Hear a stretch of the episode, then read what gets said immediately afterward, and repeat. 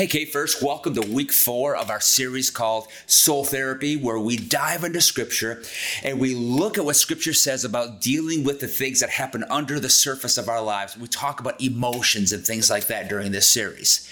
So if you have your Bibles, open up to Judges chapter 6. And what I've done today is I've kind of reached down into my what I call my emotional file. I've got a file on my computer where all throughout the year I document things from my devotions, or if I'm doing character studies, I love look into characters and specifically how the different characters of Scripture navigate their emotions and how their emotions, the way they view themselves, how that affects their response to God.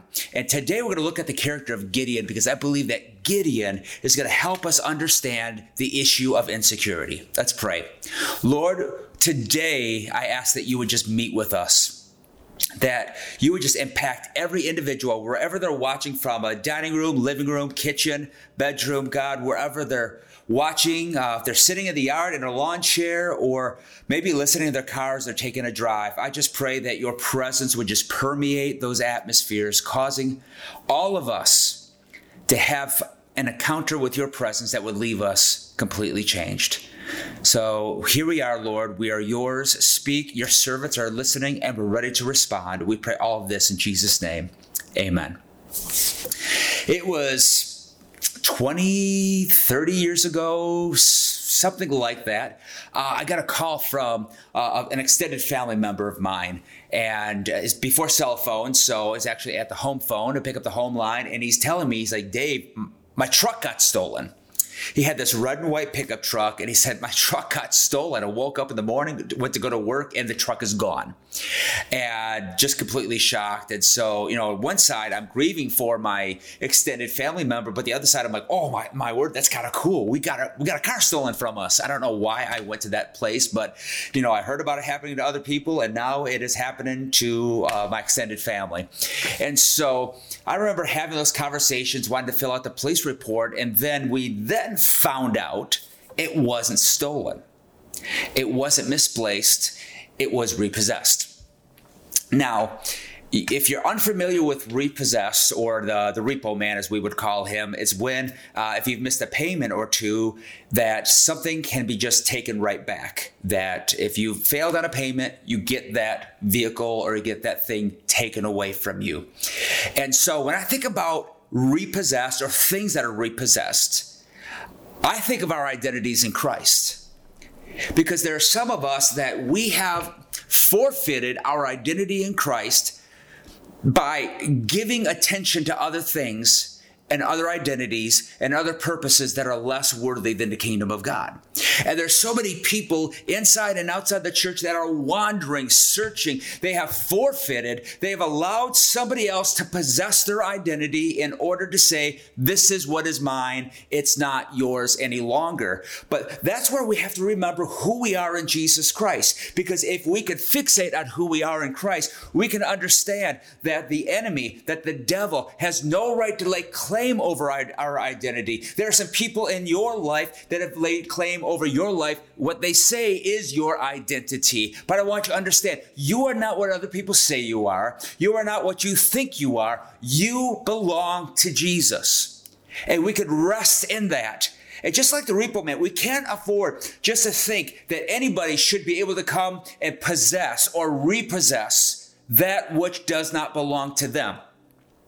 Because I'm telling you, you may have had a rotten past or a broken past, but I'm telling you, that has no right to come and repossess your life, because you were made, according to Paul, brand new in Christ.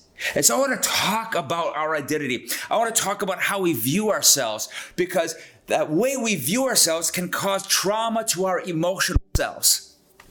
Because many of you that are watching, you may struggle with self-esteem. Some people, you don't even like yourself. You don't like what you see in the mirror. Others of you, maybe you navigate through that, which I could struggle with, just that insecurity that could tend to rob us of fully understanding and living out our identities in Jesus Christ. Now, I'll admit, this is a topic that I have probably struggled with my entire life. I have always struggled with insecurity, always have. I was always insecure about being so shy, and I would be so envious for people that were just better in public, better in crowds. I remember just being in kids' church, and whenever they did a game and said, do we have any volunteers? I wanted to volunteer. I wanted to be a part of a game, but I get so insecure. Like, what are people going to think of me? What if I mess up? Are the other kids going to make fun of me? And I would watch the same kids that just had all of the boldness of the world to raise their hands, and they would run up on stage, and I thought I could never do that. When we were kids, we had these things in Sunday school called sword drills, and it took me years to get up enough guts to compete and actually thrive in it. And all it was you held your Bible up in the air above your head, and they would say John 3:16, and you couldn't quote it from memory. You had to find it in your Bible. And I remember the first number of times we did it, I would find it before anybody else. And my friends would be like, Dave, stand up, read the scripture. You'll win the sticker. And I would just stay down because I was so insecure. Am I going to stutter in front of everybody? Am I going to read the verse wrong? Are people going to think that I'm weird because I'm always finding it before everybody else? And they're going to call me a nerd, a geek, or whatever. I just lived with a lot of insecurity. And that's something that I think that does not go away when we become adults, because instead of chasing after the validation of a few friends in the neighborhood or a few friends at church, we begin to chase the validation of coworkers, friends, family members. We begin to chase after other things to fulfill the identities in our lives, which is why the Proverbs writer writes this verse in Proverbs 4:23, guard your heart above all else, for it determines the course of your life. Now, if you've been at K-First long enough, you know my teaching about things like this, because according to the Hebrew mindset, the heart was not the seat of feelings and emotions like our Western world thinks. The Hebrew mindset about it was that the heart was the seat of intellect. So we should be able to read it, guard your mind. In fact, the Good News Translation says this, be careful how you think, for your life is shaped by your thoughts. That will preach. Be careful how you think, because your life is shaped by your thoughts. Where your mind goes, your life goes. How you think is where your identity goes. And that's what we want to help correct, because I think that's the best way to deal with our insecurity, is learning where our true identity comes from. Now, listen to this. There are two problems when it comes to insecurity and our identity and how we do self-assessment. Two problems. Number one, we let culture define who we are or what we are. We let our culture define who we are or what we are. We let our culture identify how beautiful you are based upon your shape, your skin tone, your ability to do hair or what you're supposed to wear, what colors you're wearing based upon whatever season. It is insane how our airbrush culture has given out this edict on what is beautiful and what isn't beautiful. What about possessions? That you're in, you're something based upon the size of the house or the look of the house, the way you decorate your house, how you shape your house. We get so much identity upon what people think when they walk into the room and they see what we've built, or that we see what we've done. Or what about this, performance? We base so much identity on whether or not you can perform. I talk about this with pastors a lot because something that is very wonderful is we as pastors get the opportunities to listen to other pastors. We get to listen to other churches, other podcasts, but there's a bad side. There's that competition and comparative side where we hear somebody preach something great and we sit back and we just say, why try any longer? I can't preach like that, or I can't be like that. But how often do we do that with the people around us? Where we are drawing our identity, we are drawing from the culture the way to define ourselves based upon how people look, based upon what they have, or based upon how they perform. And that eats away at our security. Or secondly, we let our past define who we are. God wants to forgive us. God wants to cleanse us of that. But I've learned in these moments, it's not God hasn't done anything about our past. It's just that we don't let go of it. And quite honestly, there are some people in our lives that do not want us to let go of our pasts. I've learned the people that don't want me to let go of my past are the people that like to have more say-so in my life. It's a sense of control. And every time somebody wants to remind you of your past, you need to remind them of who you are in Christ. Because if we don't, we let culture define us. We let our past define us. And then we step back and we're like, why do we see ourselves this way? Why do we see ourselves that way? We need transformation. What do we do about it? Before we get into Gideon, I want to give you a great scripture that I think will help so many of you that are watching today. And the scripture is out of Romans chapter 12, verse number 3. It says, "Do not think of yourself more highly than you ought, but rather think of yourself with sober judgment, according with the measure of faith God has given you." Look at that. Do not think of yourself more highly than you ought. I'm going to give you a little bit of a kind of a Greek lesson here. We're going to break the scripture apart, do a little Bible study. First of all, it says, don't think of yourself more highly. Now, that word highly in the Greek language means an improper view. In other words, you've made a wrong assessment. You're not right in the mind. It is a Greek word, hyperphaneo. Hyperphaneo. You have to have the right mind, and you don't have it right now because you have an improper view. And I don't know what's giving you the improper view of you. I don't know if you are weighing yourself next to somebody else, if you're seeing yourself in light of somebody else. I don't know if there's something in your past that feels like it has eliminated you from ever having a great future. But what Romans would say is you have an improper view of yourself.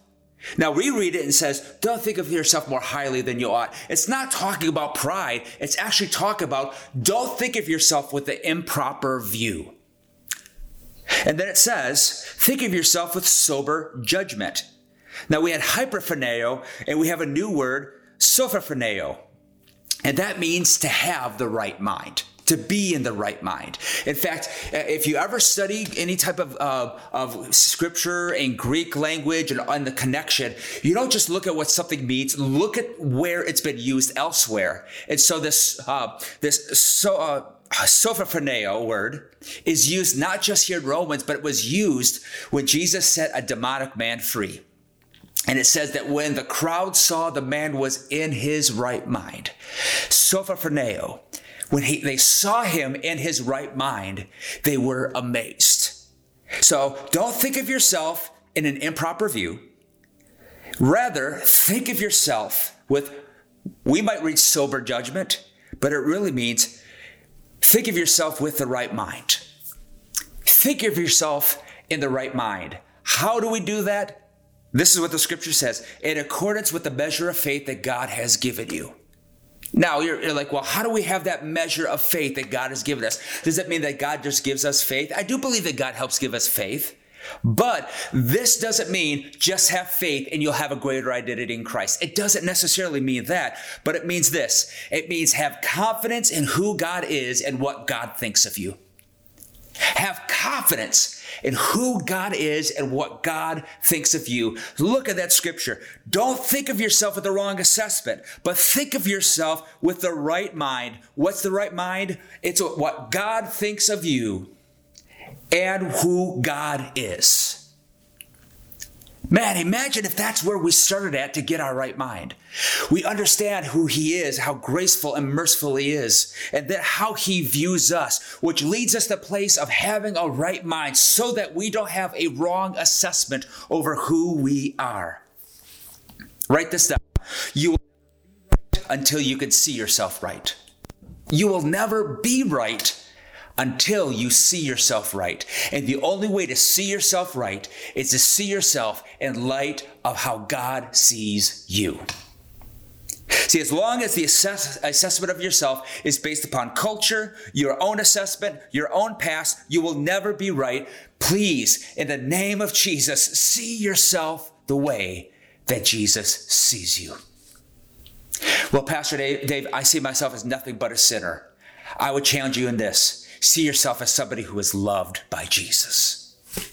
Well, am I still a sinner? You may be, but see yourself in a place where you're loved by Jesus. So you not only see your sin, but you see that God's love still loves you and wants to pull you into a new place and into a new identity. Well, I see myself as broken. I want you to look in that place of weakness and to see that God sees that opportunity for his strength to be made manifest in your life. I want you to see your life how God sees you.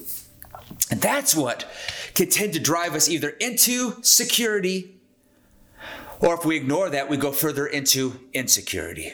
So I want to ask you a very pointed question and a very vulnerable question. You could ask amongst your people that you're watching with there in your home, or you could respond right here on the live stream. I want to ask you this question. What area of your life do you sense the most insecurity in? And that's a tough question to answer.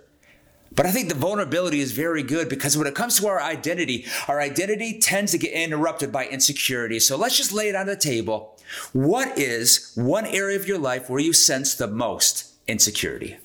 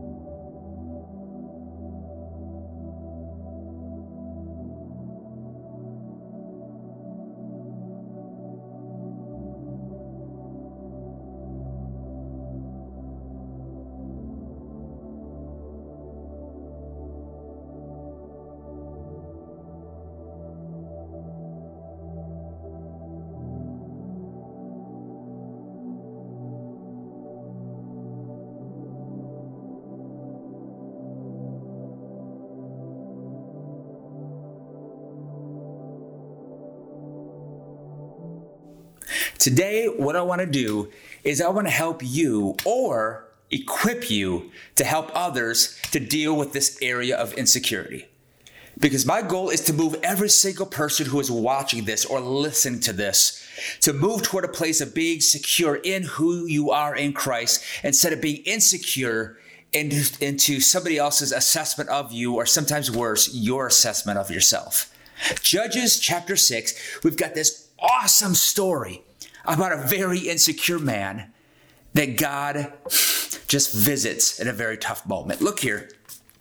Verse 11, now the angel of the Lord came and sat underneath the Tiberith at Ophrah, which belonged to Joash the Abiezrite, while his son Gideon was beating out wheat in the winepress to hide it from the Midianites. Let me give you some explanation here.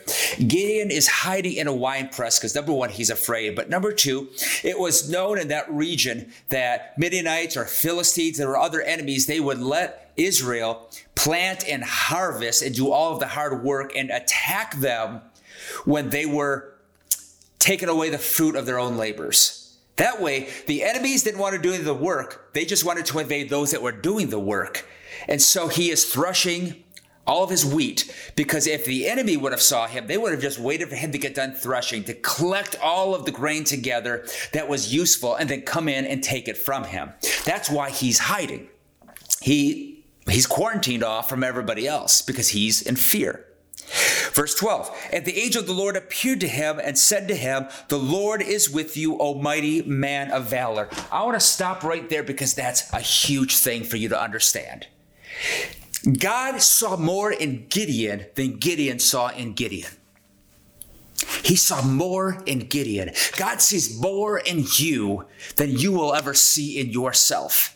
In fact, he looks at the guy who is hiding, who's trying to be quiet, who's trying to avoid any enemy and avoid being noticed, And as we're going to learn in the next verse, he doesn't think much of himself or his family or clan or whatever. And in the midst of this, God shows up. I want you to hear me right now, that often our insecurities can scream louder than our faith. So often our insecurities want us to move us to a place where we just hide ourselves in the peripherals of life so that we no longer get noticed. But I want you to understand that in Christ, we have everything that we need to see victory in our life.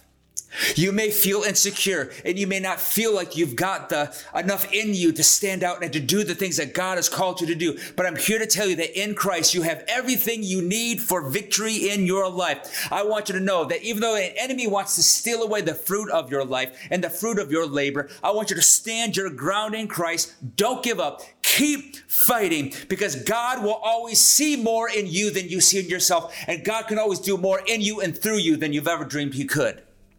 I believe it. There are Gideons that are watching here today that God wants to raise up as a champion. And that's where we get Gideon. Gideon steps up here in verse number 13, and it says, "Please, sir, if the Lord is with us, then why has all of this happened?" Wow, doesn't that sound like a prayer that we would pray right now in the midst of this quarantine? Why? If God's with us, then why does bad stuff even happen? Where are all of his wonderful deeds that our fathers recounted to us, saying, "Did not the Lord bring us up out of Egypt? But now the Lord has forsaken us and has given us to the hand of Midian." And then verse 14, I love the angel's response. He says, "And the Lord turned to him and said, 'Go in this might of yours and save Israel from the hand of Midian. Do I not send you?' And he said to him, 'Please, Lord, how can I save Israel? My clan is the weakest in Manasseh, and I am the least of my father's house.'" What I love is he goes from being scared. He's hiding and he's scared. And then he finally gets real with God and he gets real with himself. Let me repeat that. Gideon goes from being the place of fear and excuses to the place where he finally is going to get real with God and he's going to get real with himself. What does he say? How can I even do this? He went from, hey, you're telling me to do what? How can you expect? In fact, you abandoned. God, you left us. God, how could you? He went from blaming God for all of these things that was going on underneath the surface till that got stripped away. And he just simply said, you know what? I'm the weakest of the weak of the weak. I am the least out of the least of all of our clans, the least of our nation. There's nothing that I can do. And I love that, because I don't think that you and I will ever see full healing in our life until we get honest with God and we get honest with ourselves. You will never find the depth of healing that you have prayed about until you're able to get honest with God and honest with yourself. It's okay to get honest with God. It's okay to get honest with yourself. My clan is the weakest. I am the least in my father's house. We have to learn to get real and just to admit where we feel so insecure. Can't you hear the insecurity screaming from Judges chapter 6? This is that Romans 12 mindset where he thought so incorrectly about himself. And yet, before I harp on Gideon, to me, this is where I feel like I live in this. Can I just be real with you today? I feel like I live in this spot. See, there rarely comes a moment when I'm preaching, or I should say even leading into preaching, where I am not going through anxiety. What seems natural for pastors, I'm just going to tell you, many of us, we are very insecure. And it's not that we are insecure about what we are going to say as much as just we're not doubting what we're saying, we're doubting this vessel, the humanity. We want to say things right. We want to do things right. We want to be the voice of God and make sure it's articulate and it's clear. But that's something that I feel like I've grown up with my entire life. I grew up extremely shy. I struggled to make C's in school. I was not good with homework. Even worse, I wasn't good with tests. I had trouble with people believing in me. Now, I'll tell you this. People that believed in me more than anybody else was my parents. But the problem is the people I thought would believe in me, like specifically when I got to Bible college, a lot of my friends didn't believe in me. Some of the comments that I would get about, picking another vocation or make sure that I don't get into a preaching ministry because I wasn't a good preacher. There are things that fed those insecurities. And when it came to my own self-assessment, it's something that I've struggled in my entire life because I've never thought much of the person that I saw in the mirror. Because in my mind, anything I've ever wanted to do, I could always think of somebody that could do it better. I try to be real with you today. I'm not trying to create a pity party or anything like that. But there's a reason that for about 2 or 3 years, a handful of years ago, I wrote something above the door of my office that most people coming in and out wouldn't have even noticed. And it was 3 words. I wrote these words because I feel like it was one of those Holy Spirit moments that I needed to write on my doorpost of my office, that every single time I walked out to go preach, teach, or do whatever, it was these 3 words. Sanctify my imagination. It was my prayer. Lord, sanctify, change, transform, purify, make whole my imagination. Because if the only thing I felt like I had qualifying me for doing anything in life, anything in ministry, was the fact that God called me to do it, and I felt like that was it. And it's my imagination, my own self-assessment, that could get the best of me and wanted to unqualify me and eliminate me from anything that God wanted me to do. I wanted to be real with you today to let you know this is something your pastor could tend to deal with. And I would venture to say that every single one of us probably deals with levels of insecurity in some area. Maybe your insecurity is the way you deal with other generations. Maybe your insecurity is the way we deal with people of other races. Maybe your insecurities have come from your own self-assessment on how good you are at your job or how good of a parent that you are. Maybe your self-assessment is maybe you've expected to have or do something by this point in your life and you haven't done it. And so your insecurities have gone into the have versus the have not. But I'm here to tell you that we cannot fall prey to the wrong type of assessments in your life. You got to learn to lean upon what God has spoken over you.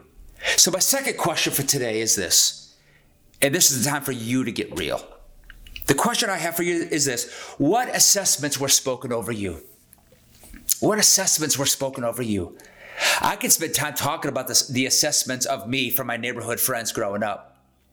I could tell you about the kids who bullied me throughout middle school. They used to chase me down and spit on me every day after school. If I wasn't at football practice, I had to run home because I knew who was coming after me. I could take my assessment from people from youth group. I could take assessment from people at Bible college. Take assessment from some great people in my life, my former youth pastor, my parents. I had some people, they gave me great assessment, but I had so many voices coming from every different way that sometimes we get so confused. So that's the question. What assessments were spoken over you? Would you take a time just to share that with somebody today?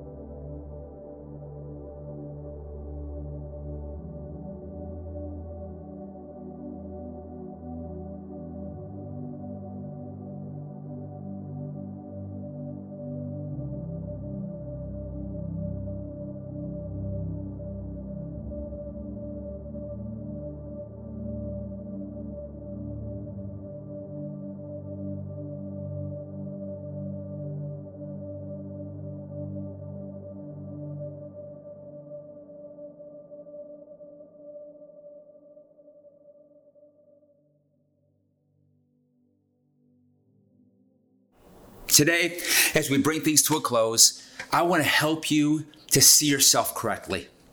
I do. I want to help you with that good self-assessment, because I think all of us have some level of insecurity we deal with. And maybe it's hard for you to find, maybe it's hard for you to admit, but I think we all deal with a little bit of insecurity, and I want to help you to see yourself correctly. So how do we do that is, number one, if you're going to see yourself correctly, number one, see God correctly.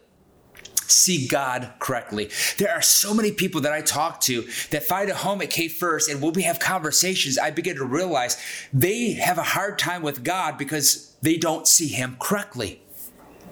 Maybe you grew up in a church where your hair had to be a certain length, or you had to wear certain types of clothing, or you had to listen to the right type of music that was only sanctioned by the pastor in the pulpit, or you had to have children that were well-behaved in this manner, or you had these massive lists of what you had to do, show up to this many services, do this, do that, serve here, serve there.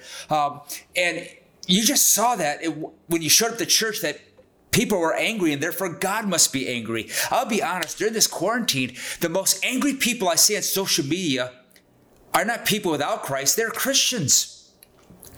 And so no wonder why people think an incorrect idea of God if they're seeing nothing but anger coming from us. And so I would challenge you, see God correctly. I want you to know that religion has lied to us. We don't have to earn God's love. We live from God's love. And there's a difference. One thing, you're doing it in order to get. Here, we get it. We get God's love, and so we get to live from that place. I love the word in Psalm chapter 59, verse 10. In His unfailing love, my God will stand with me. I love that. In His unfailing love, because of His unfailing love, He stands with me. I love that God's love is already with me, standing with me. And we get to operate from the place of being loved by God. And maybe this morning, some of you just need to hear, you need to have better self-assessment, and it starts with how you view God. Because this, your relationship with God will be no better than your view of God. Your relationship with God will be no better than your view of God. So we fix that, number one. We can then live and operate out of that, which leads me to number two. See yourself the way God sees you. See yourself the way that God sees you. We see God correctly, and now we begin to see ourselves in the way that God sees us. See, this thing of God looking at us, God doesn't care about our shape, our height, our hair, the shoes, the homes, and the cars.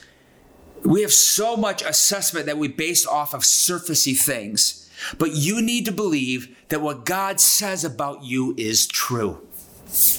I am forever grateful for the parents that I have, and I recognize that not everybody can say that, but I feel very honored that I can say that. And there's two statements that my parents have made to me I'm 44 years old, for 44 years, that I will never forget. Why? Because they still say those words to me. The two statements are this. Number one, I love you. It's rare I hang up with my mom without hearing those words, I love you. My parents, both mom and dad, have said that to me my entire life. It's something that every child needs to hear. And for every single person whose heart is aching right now, because maybe you've never heard that from a parent and you've longed to hear that from a parent, I want you to hear that from the Lord today. He loves you. The other thing that my parents used to say is this, I'm proud of you. I still hear that. And whenever I hear it, I feel like I'm a little boy again, because in the wake of all of the other voices that wanted to speak over my life, all the negative things I heard from my neighborhood friends and the kids from school, or what someone might have spoken over my life in Bible college that wasn't a good thing whatsoever. In the face of all the negativity, I had those immortal words waiting for me from my mom and my dad. I'm proud of you. And why do I share that? It's not to say, hey, look at what I had. I celebrate what I had. But I honestly, I feel like the Lord brought that up to my mind because He wants to make sure that I speak that over you. I love you and I'm proud of you. And I've had people say a response to me, well, God would never be proud of me if He knew what I've done. I'm like, well, God knows what you've done. And there's a difference between my parents saying to me, I'm proud of you, David, and then, David, I'm proud of all your decisions. Because the second one would not be true. They're not proud of every decision I've ever made, and they don't have to be. But they're proud of me as a human being. They're proud for me to be called their son. They're proud to be my parents. And so when you heard the words, I love you and I'm proud of you, I want to know God is speaking that over your life today. Because you may not have ever heard that from a parent, but I want you to hear that from the Heavenly Father today, that He loves you. And He is proud to be connected to you. He is proud to call you daughter. He is proud to call you His son. He is proud to say that you are one of His children. And I want you to see yourself the way God sees you. He loves you, and He is proud of you. 1 Peter chapter 2, verse 9. I love this translation. But you are not like that. You have been chosen by God Himself. You're priests of the King, holy and pure, God's very own. All of this, that you may show others how God has called you out of darkness into His wonderful light. So get a better view of God and then see yourself the way that He sees you. He loves you and He's proud of you. That leads me to the last thing. And it's very practical. Number 3, get around people who see yourself the way that God sees you. I need to get around people that see me the way that God sees me. And that's huge, because most of you will get off of this broadcast and you're going to go onto social media, and you know what you're going to hear or read? You're going to read other people's assessment of you, or our reality right now, or our politics right now, or the world right now. You're gonna get a lot of other people's assessment on how bad it is, or how negative things are, or what you should think and what you should do and how you should respond. But that, all it is the enemy just wants to come and repo your life right back. You need to see yourself as a child of God. And I'm not saying this. Don't abandon all of your friendships and all of your connections. You need to have healthy boundaries. But I wrote this down earlier this week. Every voice in your life does not have to have the same weight. Every voice in your life does not have to have the same weight. Have boundaries. Know the godly voices. Know the not so godly voices. But get to the place where you can find people who will see you the way that God sees you and remind you of who you are in Christ. They become what the Proverbs writer says, iron sharpening iron, so men sharpen the countenance of their friends. That word countenance could be translated the word identity. When we sharpen each other, we help sharpen the identities, the countenance of our friends. Because it's right relationships that help us define who we are and then what we become. When we get in good relationships, it helps us define who we are and what we are to become. That's why God sent Gideon. From that point on, He sends them to go get others, and then to go after the enemy with others, and to operate in community, because you and I need each other. We're children of God. It's time that we stared ourselves in the face and we saw the person in the mirror, not for what they used to be, but for who they are right now in the eyes of God. He loves you. He's proud of you. And He wants to do great and mighty things in and through you. I want to pray for you. Jesus, we just get ourselves in a posture of prayer, believing that You can do miracles in us. And Lord, I pray over every individual who struggles with who they see in the mirror. I pray for every Gideon who thinks of themselves as nothing but broken, weak, unqualified. I pray that, Lord, that You would rescue them, give them new identity, new purpose, new life. Lord, I pray for every person that is not in a relationship with You, whose life has just been claimed by sin, whose life has been claimed by brokenness, whose life has just been repossessed over and over and over by other things, other entities that have laid claim of ownership over them. And today, Lord, if there's a person there that needs You, I pray right now that they would just turn their faith towards You and say, Jesus, I invite You in for a brand new start, because I am loved. I am Your child. I am Yours. So Lord, I just speak Your blessings over one and all, believing, God, that You're going to bring us into a greater place of assessment as children of You, knowing that if we can understand our right relationship with You, we can then understand how to navigate relationships and our destiny with You and through You. We pray all of this in Your name. Amen. God bless you. Love you all.